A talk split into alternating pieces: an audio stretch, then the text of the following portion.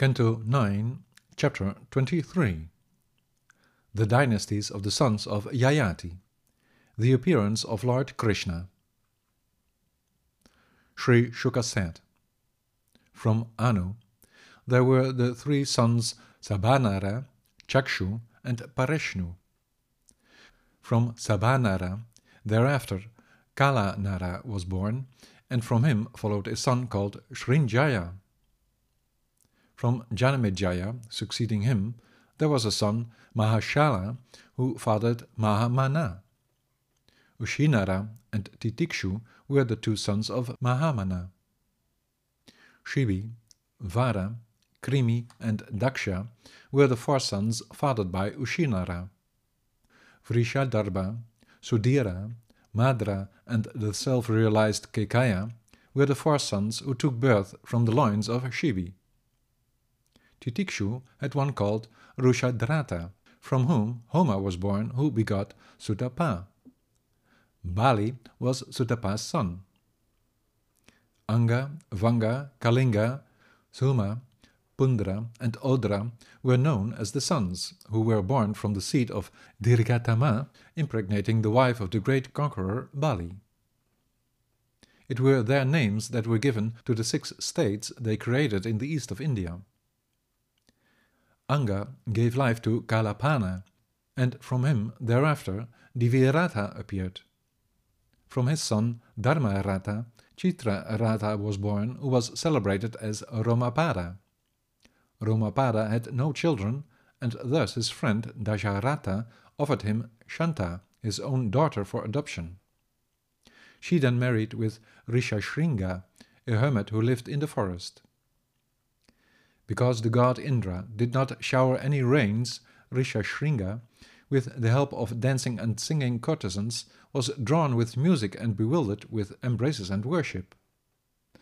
On behalf of King Dasharata, who had no sons, he, Rishashringa, held a Marudvan sun-giving sacrifice so that he would get children as well as the rain.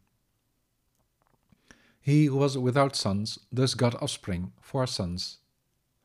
Romapada got the son Chaturanga, who gave life to Pritulaksha. Brihadrata, Brihadkarma, and Brihadbhanu were his sons. From the oldest one, Brihadrata, Brihadmana appeared, from whom there was a son named Jayadrata. His son Vijaya was born from the womb of Sambhuti. He next had the son Driti, and from him Dritavrata took his birth. Dritavrata fathered Satkarma, who gave life to the son Adhirata. One day, enjoying at the bank of the Ganges, Adhirata found a baby in a basket. It was abandoned by Kunti because it was born before she was married. Being sonless, he adopted it as his son, Karna. O Master of the Universe, Vrishasena was Karna's son. From Druyu, Yayati's third son, there was a son called Babru, who next begot Setu. Arabda, who was fathered by him, had the son Gandhara, who begot Dharma. He in his turn had the son Drita, and from Drita there was the son Durmada, who gave life to the son Pracheta, who had a hundred sons.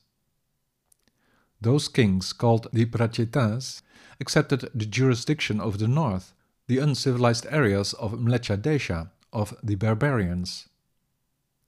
Durvasu, Yayati's second son, had the son Vani, and he fathered Bharga, who begot the son Banuman. His son Tribanu also had one. He was the magnanimous Karandama. His son was called Maruta. He had no sons and adopted a Paurava, Dushmanta, as his son. Dushmanta turned back to his clan, the Purus, because he aspired the throne. From Yayati's first son Yadu, there was a dynasty, O best of the humans, that I will now describe to you. O ruler of man, to hear about the Yadu dynasty is something highly pious that vanquishes all sinful reactions in human society.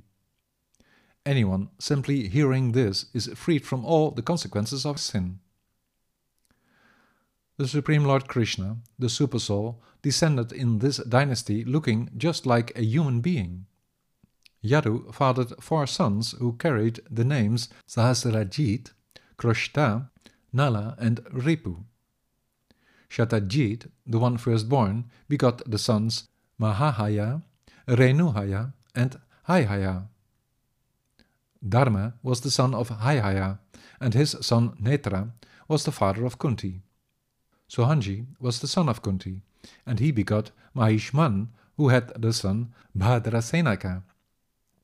Durmada and Danaka were the sons begotten by Bhadrasena, and Danaka gave life to the sons Kritavirya, Kritakni, Kritavarma and Kritauja. From Kritavirya there was Arjuna, Kartavirarjuna, who became emperor over the seven continents. From Lord Dattatreya, an Amsha incarnation of the Supreme Personality, he obtained all the great qualities, the eight siddhis of yoga. No one on earth could equal Kartavirya's qualities of sacrifice, charity, austerity, mystic potency, education, strength and mercy. Under his rule for eighty-five thousand years, the six forms of pleasure, as derived from the senses and the mind, were enjoyed with an undiminished strength, continuous opulence and unfailing memory. In the fight against Parashurama, only five of his thousands of sons remained alive: Jayadwaja, Shurasena, Vrishabha, Madhu and Urjita. Jayadwaja begot the son Talajanga, who next gave life to a hundred sons. They formed a clan of Kshatriyas known as the Talajangas, who were destroyed by the great power that Maharaj Sagara received from sage Aurva. Talajanga's eldest son, Vitihotra, fathered the son Madhu, who also had a hundred sons. From the well-known eldest one called Vrishni, there was the dynasty carrying that name.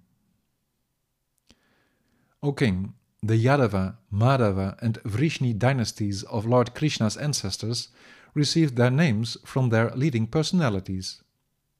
Yadu's son, Kroshta, begot a son called Vrijinavan.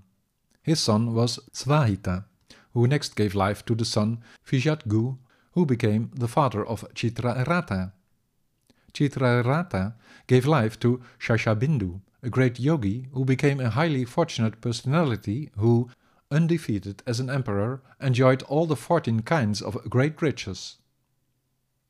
Shashabindu had ten thousand wives, and in them the greatly famous soul begot ten thousand lakhs of sons and grandsons. From them we but know six as the foremost.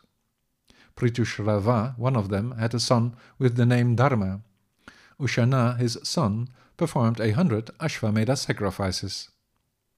Ushana's son, Ruchaka, had five sons named Purujit, Rukma, Rukmeshu, Pritu and Jamaga.